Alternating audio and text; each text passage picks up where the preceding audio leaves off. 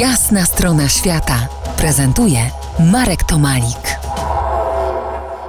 Po jasnej stronie świata Marian Kachniarz, absolwent geografii i turyzmu Uniwersytetu Jagiellońskiego, obecnie profesor Uniwersytetu Przyrodniczego we Wrocławiu.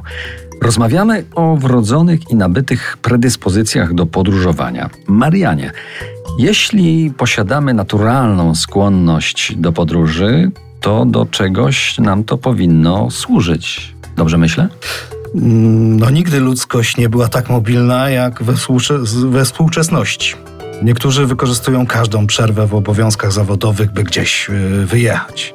To prowadzi do wykształcenia się pewnych y, schematów myślowych.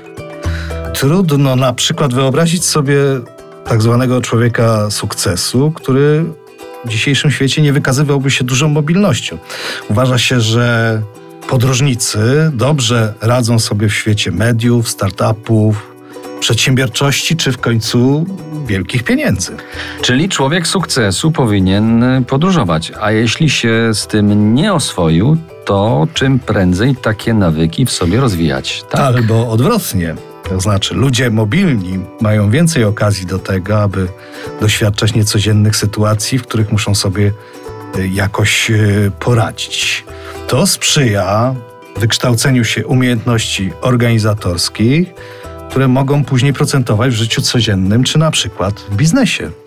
Dobrze, to zacznijmy od czasu, dobrej organizacji czasu. No, dobra organizacja czasu to bardzo przydatna dzisiaj umiejętność.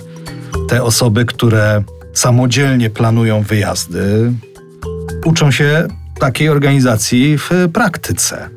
Muszą w odpowiednim terminie załatwić dokumenty, kupić e, bilety, wynająć hotel i tak dalej.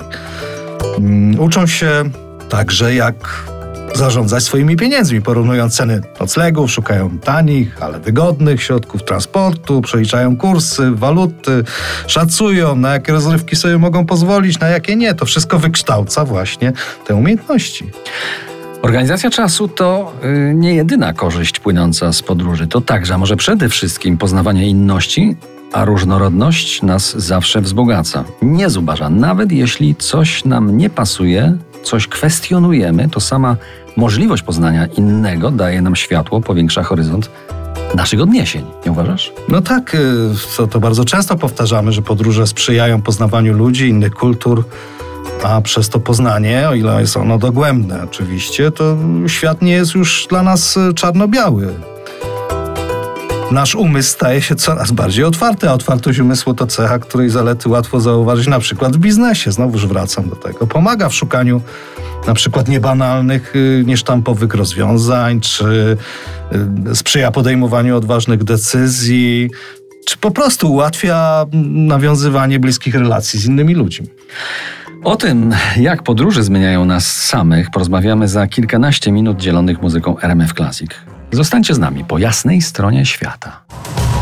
To jest jasna strona świata w RMF Classic.